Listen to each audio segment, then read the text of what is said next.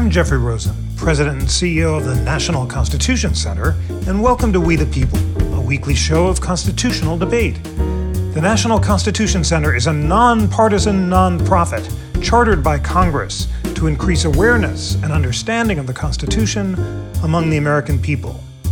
All of our daily lives have changed in the age of coronavirus. And of course, these changes have affected government as well. On today's episode, we consider how can the government function in the middle of the pandemic? Can the three branches abide by social distancing and meet virtually? What does the Constitution require, and what limits, if any, does the Constitution impose on virtual meetings by the Congress, the judiciary, and the president. I'm joined by two leading experts on the Constitution and the function of government. Norm Ornstein is a resident scholar at the American Enterprise Institute, where he studies politics, elections, and Congress. He's a co host of AEI's Election Watch series, a contributing editor and columnist for National Journal and The Atlantic, a BBC News election analyst, and chairman of the Campaign Legal Center. Uh, Norm Ornstein was a commissioner on the Continuity of Government Commission, formed in the wake of 9 11. That commission produced recommendations for how all three branches could reconstitute themselves and continue functioning in the wake of a national emergency. Norm, it's great to have you on the show. Uh, it's just great to be with you, Jeff. And Ken White is a First Amendment litigator and criminal defense attorney at Brown, White, and Osborn in Los Angeles and he's a former federal prosecutor. He's the host of All the President's Lawyers, a podcast about legal news surrounding the Trump administration. He also writes Popehat.com, a blog devoted to law, politics, and culture. Ken, thank you so much for joining. Thank you very much for having me here, Jeff. Let's begin with the question of Congress. The Constitution says a majority of each House shall constitute a quorum to do business but it doesn't specify whether the majority threshold can be met by video conference. Uh, the Constitution also says that each House may determine the rules of its proceedings. Norm, you have written a definitive report about the contingency plan that Congress might have to develop if the virus continues uh, you made recommendations about what Congress should do. So let's just begin with this question of Congress and virtual meetings. Uh, do current rules allow for virtual meetings if there's no quorum? And what should Congress do to meet this emergency? Well, the answer to the first question, Jeff, is no. Congress does not have any rules for this. This is an issue that actually came up when we began to look at continuity of government in the aftermath of 9 11 and a Congressman, Jim Langevin of Rhode Island, saying we could be in a situation where members of Congress are scattered to their districts or elsewhere, and we are not going to be able to get back and convene. And we should have uh, the capacity to meet uh, fa- in a fashion that's not face to face. Nothing was done at the time. And uh, we actually got a jolt as well with the uh, anthrax scare which was the closest thing we've had uh, in the last 20 years to the possibility of members of Congress, for example, being unable to convene in a particular place or having widespread numbers incapacitated. But with the arrival of the pandemic, the issue of whether Congress can, in fact, function with that constitutional requirement of a quorum, if they're not face to face, has come forward in a very big way I began writing about this specifically a few weeks ago and talking to many members of Congress. The Senate has had a bill introduced by uh, a bipartisan bill, Democrat Dick Durbin of Illinois and Republican Rob Portman of Ohio, which would say that in the event of an emergency, leaders could say that uh, a remote meeting would work and that a quorum expressed with votes of present done remotely would uh, qualify and that they could vote remotely but only for 30 days and it would be renewable so that you don't get into the regular practice of doing this which has been a major uh, stumbling block for leaders and moving forward in the past. And in the house uh, there's been real disagreement about this. I should note that uh, senate majority leader mitch mcconnell really doesn't want to do this. And it was not included in the uh, emergency relief package, as best I understand it. And Speaker Pelosi has also been reluctant. The chairman of the House Rules Committee, Jim McGovern, uh, has now issued a report saying it's probably a little late and it would be it would require some technical hurdles. And what they've proposed instead is proxy voting on the floor of the House, where a few members could gather in a kind of skeleton crew and cast the votes of others that would be transmitted to them, presumably electronically. That is not the best option. Uh, it's not clear they'll even be able to do that. And we're left in a position where if members of the House, who are now all over the country, couldn't get back to Washington, wouldn't want to meet uh, with the social distancing requirements, we might not have a Congress at a time of grave emergency, which would be a tragedy. Ken, what's the legal status of changes in House rules? In 1890, the House changed its rules so members who are present but don't vote would count toward a quorum. The Supreme Court upheld the rule two years later in the case of U.S. v. Ballin. Justice Brewer wrote for a unanimous court the Constitution has prescribed no method for determining whether a quorum is present, and it's therefore within the competency of the House to prescribe any method which shall be reasonably certain to ascertain the facts. Um, can you imagine a legal challenge to a change in the quorum rules, and, and would the court agree to hear it or not? I can certainly imagine a challenge, but I think it's doubtful that it would be a successful challenge. This is actually an issue that came up recently in the context of the impeachment hearings. Everyone was talking about, well, you know, can we challenge the way they're doing this? Can someone sue and say that uh, they're not conducting it the right way? Can the president sue and say they're not giving him the rights he deserves? And the answer is it's probably a political question, a non justiciable issue that the courts are not going to touch. Here, there's nothing in the Constitution specifically requiring physical presence. Of course, given when it was drafted, that's hardly a surprise.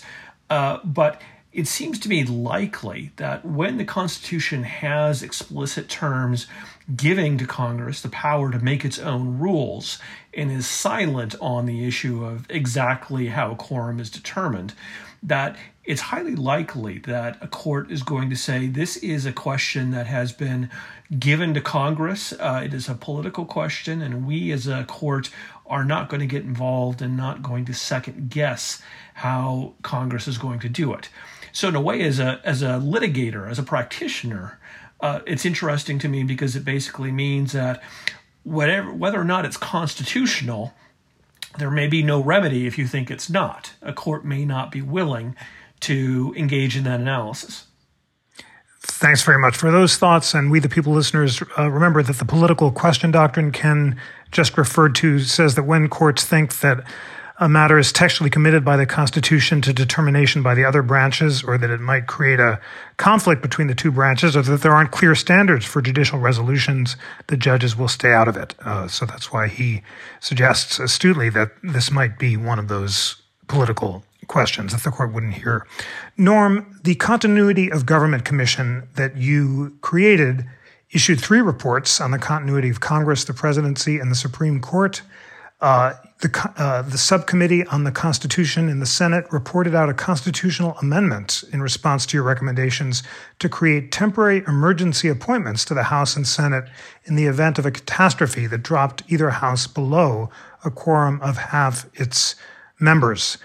Uh, that amendment didn't go anywhere or your other recommendations. Tell us more about that recommendation, why you think it's important to pass a constitutional amendment to deal with emergency appointments, appointments um, as well as other uh, emergency recommendations relating to Congress in your report. So I will say, Jeff, that we came to the conclusion uh, that we needed a constitutional amendment reluctantly, of course, because you don't want to do constitutional amendments if you can avoid it. But a little bit of the backstory here is that I was uh, at Dulles Airport on the morning of 9 11. And when I got there to check in, um, the first plane had hit the World Trade Center. The consensus at that point was that it must have been a small plane that had gone astray. I went to the gate, was on the jetway when they called us back when the second plane hit, uh, understanding that it was a terrorist attack. When I went home and watched on television, as so many did, and saw United 93 crashed in the uh, fields in Pennsylvania, my immediate response, conclusion to myself was, oh my God, that plane was headed for the Capitol Dome. uh, the symbol of American democracy, and would have gotten there probably around the same time as the plane hit the Pentagon if it hadn't left Newark 45 minutes late so that the passengers on board knew that it was a suicide mission. Now, it was a beautiful day, and they were doing morning business at the Capitol. Hundreds of members were either gathered outside or in rooms inside or on the floor. It's a cast iron dome. A fully loaded jetliner hitting it would have sent molten cast iron all over the place. And we could well have had hundreds of members dead, missing, or in, uh, incapacitated for a long period of time. And I might note, of course, that the Supreme Court, 100 yards away from the Capitol, just happened to have a meeting of the Judicial Conference going on at the same time that morning. So uh, I began to think through what happens if you don't have a quorum and a Congress. Uh, special elections to the House, which are the only way to replace members, take on average four months. That's if you do one of them in great circumstances. Imagine in the fog of war trying to do hundreds of these, but also imagine four months or more without a Congress. Then we had the anthrax scare and realized that while most states allow governors to pick temporary appointments for the Senate in the event of a death or a vacancy. Uh, that doesn't apply to incapacitation. And with anthrax, it was possible you could have 50 or 60 senators incapacitated in intensive care units. And we've had experiences before, uh, the most recent being Karl Mundt, a senator from South Dakota who was comatose for months. And basically, they couldn't get rid of him. They couldn't fill the seat. They would have had to expel him. It takes two thirds of the members to expel. And if 60 of them are incapacitated, they couldn't even do that for each other. And of course, then they'd be out of the offices. So we came to the conclusion that the only way you could get a Congress up and running immediately or very quickly in the event of a catastrophe and not have government by fiat, uh, effectively martial law done by uh, a president, was to create a capacity only in the event of an emergency where you could have these interim appointments. Interim for vacancies where they would serve until an election could have somebody elected and sworn, and incapacitated members until they were ready to come back and could sign uh, a piece of paper saying, I'm ready and willing to reoccupy my seat. Um, I will say that when it got to the Constitution Subcommittee in the Senate, John Cornyn, the Republican from Texas, was a strong proponent of ours. His chief counsel, who's now uh, uh, appeals court judge, Jim Ho, worked very closely with us. It took some doing to convince Russ Feingold. Russ's position, a liberal Democrat from uh, Wisconsin, was I don't want any constitutional amendments because once you do one, it's too much uh, uh, easier to do others. But he understood the gravity of this but it went nowhere in the Senate, and we got nowhere with the leaders in the House, the Speaker, Denny Hastert, or the other Republican leaders. And so, 19 years later, even though we've been trying every year to get a focus on this, we haven't seen anything happen. I'm hoping now with this pandemic, there'll be a realization that we need a, a backup plan the prospect, of course, of an amendment being proposed and adopted in the middle of the corona crisis or, or nil, because it takes so long to adopt an amendment, which raises the possibility that a catastrophic effect of the virus on members of Congress might leave Congress without a functioning quorum and no rule change, and, and, and there might be calls on the courts to step in. Uh, Ken, let's turn now to the Supreme Court and its own operations. Uh, the justices have canceled oral arguments for the foreseeable future. Uh, they're not required to hold oral arguments and could decide uh, existing cases without arguments, as they sometimes uh, do when they feel that arguments are not materially useful. They could postpone arguments or they could hold virtual arguments. Um, tell us a bit about the history of the Supreme Court and pandemics.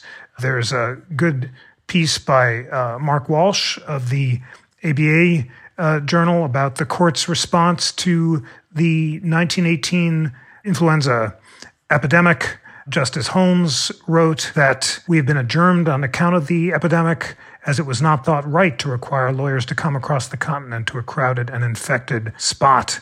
That was when the court postponed arguments at the start of its 1918 to 19 term. In addition, the 1793 yellow fever epidemic in Philadelphia affected the justices of the Supreme Court, who then rode circuit.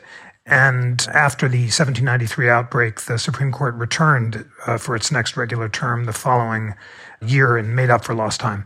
So tell us about what the court uh, has done in the past in response to uh, epidemics and what it is doing now and what it might do in the future. Well, Jeff, as you said, before they've recognized that epidemics might require them to shut down, and they have shut down. Uh, the unique aspect of the Supreme Court compared to other parts of the court system is that it tends to have cases that have already waited quite a long time and are accustomed to waiting a while longer. So it's not quite the emergency or catastrophe if a trial court matter, say a pending criminal trial, is being slowed down. Uh, so they are closed down for now, as they have in the past. And I think you're right that they could very easily adjust to this, um, much more easily than a trial court, even more easily than a court of appeals. There's really nothing about Supreme Court practice that can't be done remotely and by computer these days. Probably the biggest barrier to it is that Supreme Court justices tend to be older than other judges and citizens, and maybe might be on average a little more reluctant to move in a technological direction. But the value of oral Supreme Court arguments is already something that is something somewhat controversial. Uh, Justice Clarence Thomas, who's known for rarely asking questions, has already frequently said that uh, he doesn't see the value in them. And I think there are probably other justices who feel the same way and just don't voice it quite so openly. Uh, Supreme Court cases are extremely thoroughly briefed. They've been briefed before at two lower levels. The issues are very well presented, uh, and everyone has tons of time to prepare and read those papers. Uh, sometimes oral argument acts as a substitute for doing the reading ahead. That's certainly not the case in the Supreme Court. So even if the justices decide that oral argument is still essential to making decisions, it's pretty clear that could be done by technological means uh, with some sort of moderators. And um, frankly, any of us who have ever been on a conference call or a video call or anything like that, seeing the problem with interruptions, would feel perfectly at home at a Supreme Court argument where it's very routine to be interrupted by the judges and have having to adjust to it quickly. Uh, if that's moderated, it might even be an easier experience than in person live oral argument. But the main work of the court, the analyzing the briefs, the doing the research, and the conferring among justices, is all stuff that could be very easily done um, by remote online, by Zoom calls like the one we're on right now, and uh, by other methods. And probably the only real barrier is the willingness of the justices themselves to buy into that procedure. Norm, the third of the reports of your Continuity and Governance uh, Commission had to do with the Supreme Court, and you noted the prospect an attack on the court you noted that the court might be called on to resolve important constitutional questions arising out of an attack on other institutions like Congress.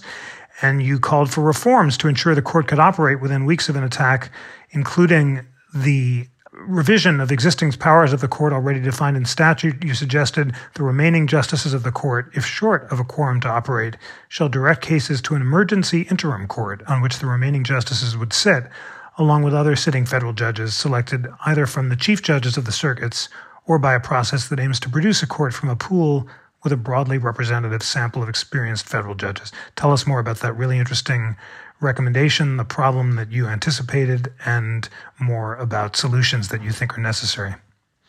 So, uh, Jeff, uh, one of the first pieces I wrote about this was the absolute nightmare scenario which is a devastating attack, perhaps a suitcase nuclear bomb at a presidential inaugural, where you have the current president, vice president, the incoming president and vice president, uh, I should say the outgoing and the incoming, all the members of Congress, practically speaking, although some don't show up, uh, the outgoing cabinet for the most part, the Supreme Court justices, uh, and anybody else who might be in the line of succession and could all be gone. We'd be in a fog of war, and undoubtedly we'd have a bunch of erstwhile Alexander Haigs popping up and saying, No worries, I'm in charge here.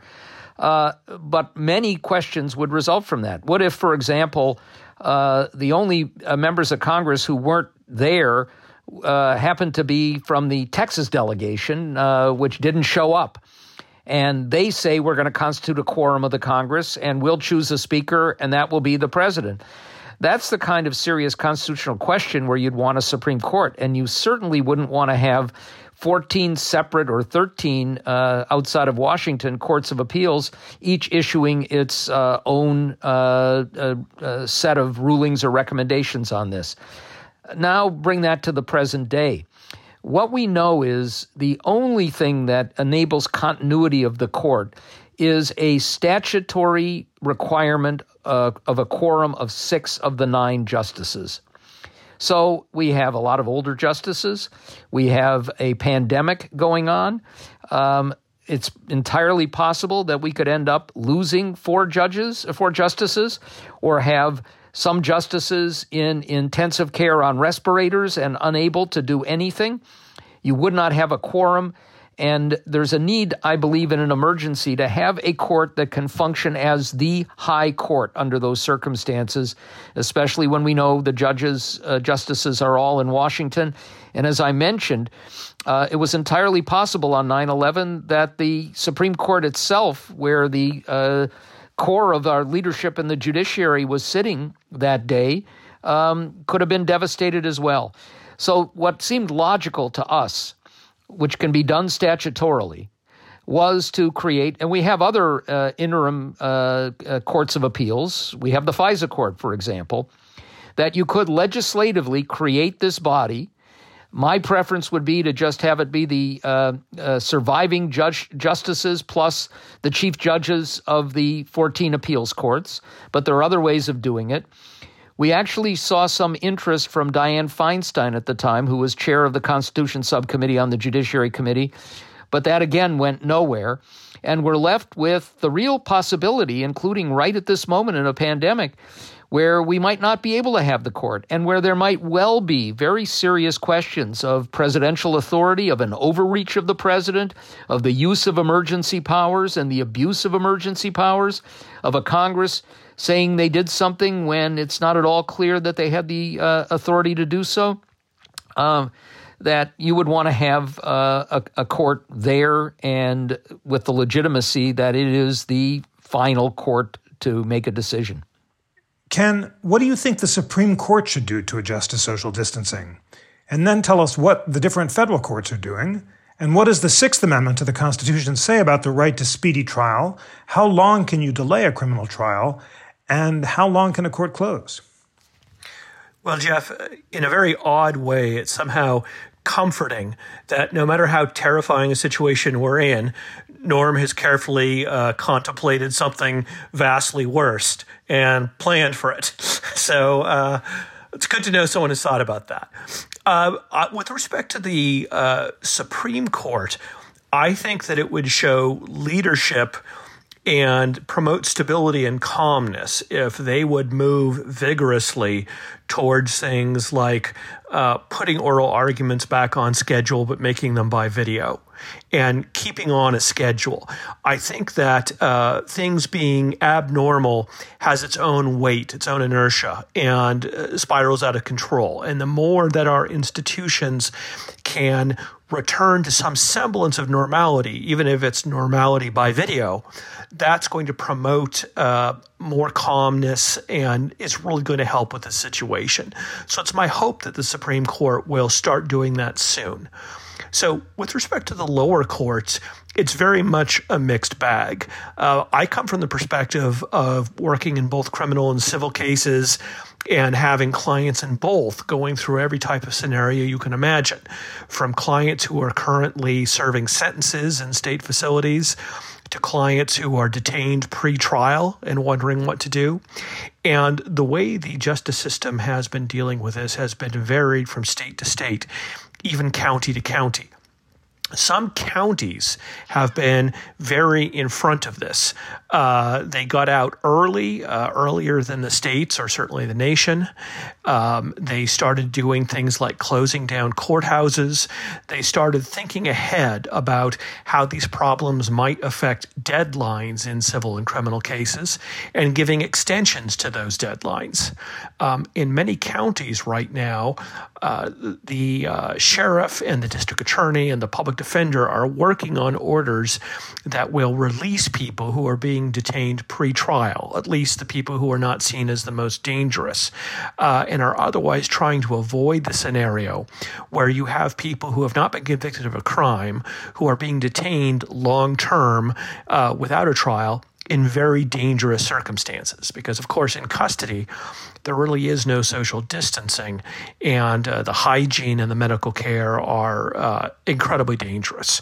So, what we're seeing right now is a movement to address that by letting people out of pretrial detention in many places. Um, coming up with ways to uh, keep court going, sometimes by video uh, for pretrial matters, and figuring out what else to do. But inevitably, some things are being delayed. Uh, trials are certainly being delayed because you can do a hearing uh, by video, but you really can't do a trial. It's just too complex. There are too moving, many moving pieces. There are exhibits. There are witnesses. It, it, it simply doesn't work. Uh, so right now, what you have people confronting, Jeff, are the different types of a right to speedy trial and speedy procedure in criminal cases. Uh, the statutory rights are the easier ones. There's a federal Speedy Trial Act, there are many state ones, and those contemplate that there may be disasters or emergencies that will require some delay. So you have uh, judges and sometimes the chief judge of districts saying that, okay, we're finding that under the Speedy Trial Act, that this is time out and so you're not going to get your trial within 70 days as you have a statutory right to. The constitutional right to speedy trial is already more flexible. It doesn't have a hard and fast set of days by which you have to go to trial. It's more of a sliding scale, and making the argument depends on whether or not you can show that your interests have been prejudiced. So, for instance, when the government's delay causes a witness to die or evidence to be lost. And in general, courts have given the tie to the government on this one. Courts tend to be very deferential to things like uh, court congestion and certainly disasters and emergencies that might delay a trial.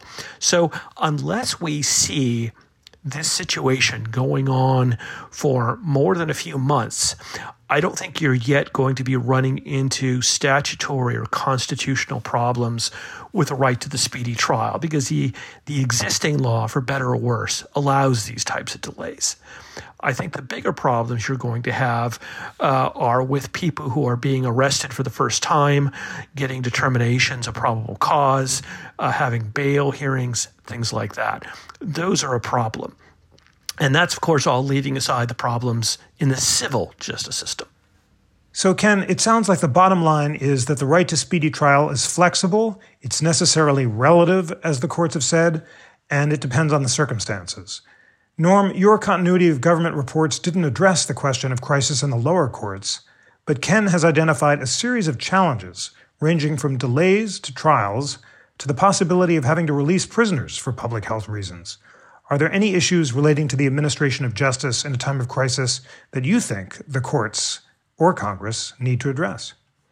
Well, and of course, this is one as well that the Chief Justice, who is the head of the Judicial Conference, who really speaks for uh, judges everywhere, uh, federal judges, but also I think the voice uh, of the judiciary more broadly, ought to tackle. As Ken said, it would be a public service. I can note as a, a, just an aside, I had gotten to know John Roberts uh, in 1999 and 2000 when my colleague from Brookings, Tom Mann, and I headed up a, a project on the independent counsel statute as it was about to expire. And we pulled together a quite remarkable group of people, including uh, former attorneys general uh, like Dick Thornburgh, former solicitors general like Drew Days and we brought in John Roberts, then in private legal practice, and he was just terrific. And uh, when he was uh, Chief Justice, I approached him about the continuity of the court, mentioning all of these very difficult issues. And I must say, the response I got was very disappointing. It was a pretty curt, no, I'm not dealing with this. Now, I hope that's changed, and maybe it has as he's gotten more seasoned. He was fairly new uh, in that role at that time. But it's also something that I would hope the uh, uh, organization of state and local judges would take up.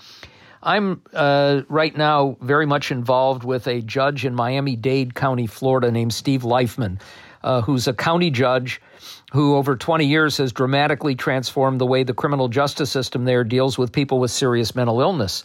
Uh, creating a, uh, a, diversion program and doing a number of other things. And I talked to him this morning. We have a documentary on uh, his program that'll be on public television on April 14th at 10 p.m. Eastern called The Definition of Insanity. I talked to Steve this morning, and their court is shut down and they're working very, very hard to take care of all the people in the program that they have now, people with serious mental illness, uh, but they've got others coming through, and the courts are unable to function. And making sure that the capacity exists to be able to process people through, not to have those thrown in jail for a period of time, especially where they're not going to get treatment uh, or medication, is a one that they hadn't had to confront in quite the same way before. They have in hurricanes down there, but all around the country, this is raising questions that I think local uh, jurisdictions have to take up, but it's also one that requires a national conversation. Ken, what are your final thoughts on immediate challenges for dealing with the public health crisis in the prison population? You mentioned Iran, where officials have released over 70,000 prisoners they're attempting to prevent a coronavirus outbreak. Some people have suggested that here in the U.S., prosecutors should offer more plea deals, and New York is considering selective release of nonviolent offenders. So, what are the immediate issues that the prison population will face over the coming months, and what are some of the solutions you might propose? Well, the, the real problem is is that uh, as unprepared our healthcare system as a whole is for this, uh, the prison system is orders of magnitude worse. Uh, prison care, uh, despite the best intentions of a lot of the people who do the day to day work, is simply completely inadequate, even to address non emergency, non crisis, non pandemic circumstances. So, uh, particularly for people who have health problems, who are at high risk, being in custody at this point can be a death sentence. And uh, what we really need to see is a serious reevaluation of who needs to be in custody right now. And you have that going on.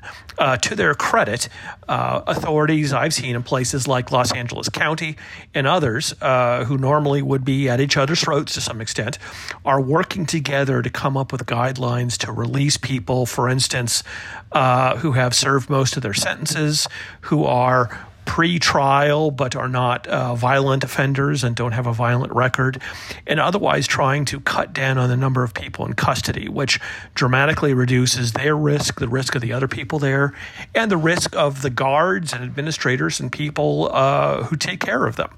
The problem is with this type of decision, you're always fighting America's very strong, very uh, somewhat unreflective law and order sensibility. Uh, and so, as counties here in California have started talking about this and saying we're going to release these people, you get a lot of pushback as if it's going to cause rioting and looting in the streets if you let some of these low level nonviolent people out. That's just part of the American sensibility, unfortunately, about law and order. So I think we have to be prepared to rethink that and realize that this isn't just a crisis for the health and safety of the people in custody, but a crisis for the health and safety of the prison guards, the prison employees, the medical staff there, and everyone they might eventually come out to.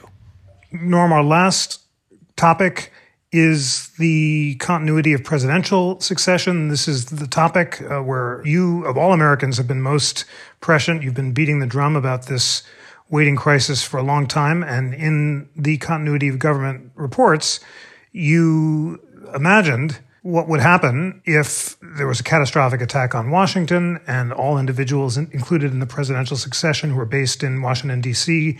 might potentially be killed or incapacitated. Tell us what you recommended to reorder the presidential line of succession, and then maybe tell us concretely how the corona crisis might threaten presidential succession or the workings of the executive branch in the coming months. So, just a little bit of the backstory here, uh, Jeff.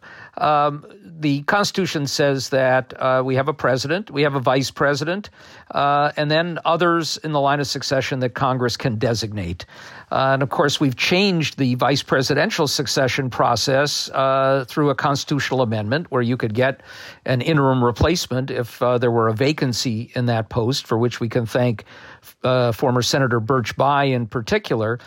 But other than that, uh, we've had uh, three one in the 19th century, and then most recently in 1947, when Harry Truman, who had gone uh, uh, in the aftermath of the Second World War with his Secretary of State, uh, Stettinius, uh, over to Europe, and it was a pretty perilous course. And and at that time, the next in line in succession. Remember, there was no uh, vice president. Uh, Franklin Roosevelt had died. Was that Secretary of State?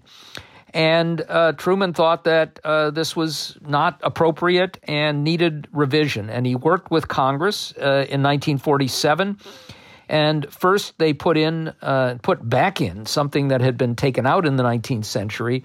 Uh, the um, members of uh, top members of Congress. Originally, it had been the president pro tem of the Senate after the vice president, followed by the Speaker of the House. Truman thought that the people's voices ought to be heard, so next in line in succession after the vice president was the Speaker, followed by the president pro tem of the Senate followed by the cabinet in uh, order of creation of the uh, office.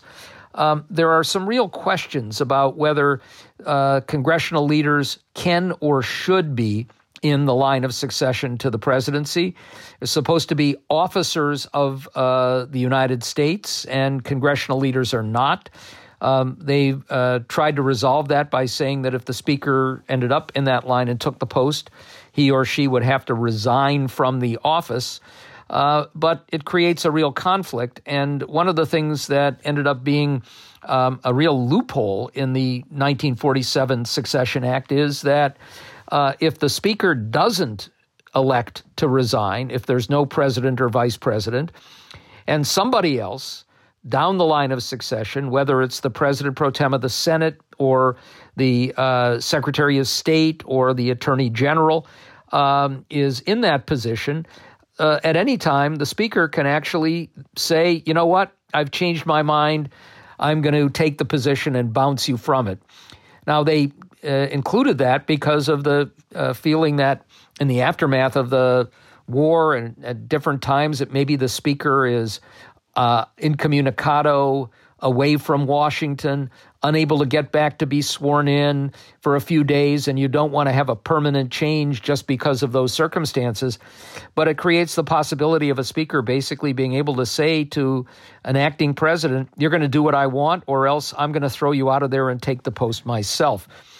The president pro tem of the Senate, by tradition, is the longest serving member of the majority. Right now, that is Charles Grassley, 85 year old Charles Grassley, who has lost more than a step or two. And of course, you always have the possibility, which would happen now if we ended up going down that line of succession, with somebody from the party other than the one uh, that uh, the people have chosen to be president moving into that post. But the larger problem right now, and the one that we saw in the aftermath of 9 11, is that everybody in the line of succession is based in Washington. And so what we proposed was that we do a pretty significant revamp of the Presidential Succession Act legislatively, take the uh, legislative leaders out, don't have the cabinet all in order of succession, where you could go down to uh, people, a Secretary of Agriculture, a Secretary of Veterans Affairs, who have been chosen for the post not because they're ready to be president, but maybe because they fit a category, a region, an ethnicity, or uh, a narrow area of expertise. And after the first four or five, state, treasury, uh, justice, defense, maybe homeland security, have a president nominate a number of people uh, chosen from around the country to serve as officers of the United States. They'd have to be confirmed by the Senate or possibly confirmed by both houses. And then their role as officers would be to stay briefed and be ready just in case something happened. It would bring this up to date and would also leave us in a position, a stronger position now, if uh, where if uh, this pandemic uh, managed with, as we know, people in the vice president's office uh, now having the coronavirus, people in the White House, a president who has met with large numbers of others, who did a birthday party at Mar a Lago, and possibly meetings with cabinet members, we could end up uh, really with a, a devastation and an outcome that would not be a preferred one. It's something we really have to grapple with and deal with. Ken, the last word is to you. What issue that we've not yet talked about are you most concerned about. There are juries that need to convene face to face that aren't able to do so now. Uh, the Department of Justice prosecutors uh, may not be able to meet, um, and there are other executive branch activities. Uh, please uh, leave our listeners with the uh, function of government that you think will be most affected by the coronavirus and, and what you think can be done about it. I suppose the thing that I'm the most concerned about is the entire concept of government itself, uh, the concept of the rule of law. So, us all deciding to be governed by the law, uh, the very concept of America, the concept of the Constitution, the concept that uh, the law is the king, not a king, um, are more recent, uh, really, in historical terms than some people realize, and more fragile than I think they appreciate sometimes. And when you have something truly catastrophic and scary like this, that's always a fragile thing. We've seen at points in our nation's history where the edges um, have been eroded away and the envelope has been pushed, and things that really don't meet peacetime scrutiny have happened. So I think that what I'm most concerned about is that we continue to have these conversations to engage with not only um, what should we do, but do we have a right to do that? Does it accord with the rules of the Constitution? How can we do it in a way that uh, is lawful and that respects people's rights? And as long as I think we're still willing to have those conversations and engage in that analysis of not just what is effective, but what is permissible, then I think that we will get through this uh, as we have through so many other national crises. I think the thing that I'm most frightened about uh, is throwing that all away, uh, the sentiment emerging if this goes badly enough that the rule of law is something for other times. And now, uh, you know, that's all off the table and we do what we want. Thank you so much, uh, Ken, for reminding us of the crucial importance of citizens continuing to convene to discuss what the Constitution requires and what the government may do in times of crisis. Norm, Ken, thank you so much for joining. A real pleasure. Very much. Thank you. Today's show was engineered by Greg Scheckler and produced by Jackie McDermott. Research was provided by Michael Marcus and Lana Ulrich. Please rate, review, and subscribe to We the People on Apple Podcasts, and recommend the show to friends, colleagues, or anyone anywhere who is hungry for a weekly dose of constitutional debate. Also, please be sure to check out the live courses on the Constitution that my colleague Kerry Sautner and I are offering every Wednesday, Thursday, and Friday at 1 p.m. You can find them on the Constitution Center's live stream page. They're designed for high school students, college students, and for learners of all ages. And always remember that the National Constitution Center is a private nonprofit. Now more than ever, we rely on the generosity of people from across the country who are inspired by our nonpartisan mission of constitutional education and debate. You can support our mission by becoming a member at constitutioncenter.org forward slash membership, or give a donation of any amount to support our work, including this podcast, at constitutioncenter.org forward slash donate. On behalf of the National Constitution Center, I'm Jeffrey Rosen.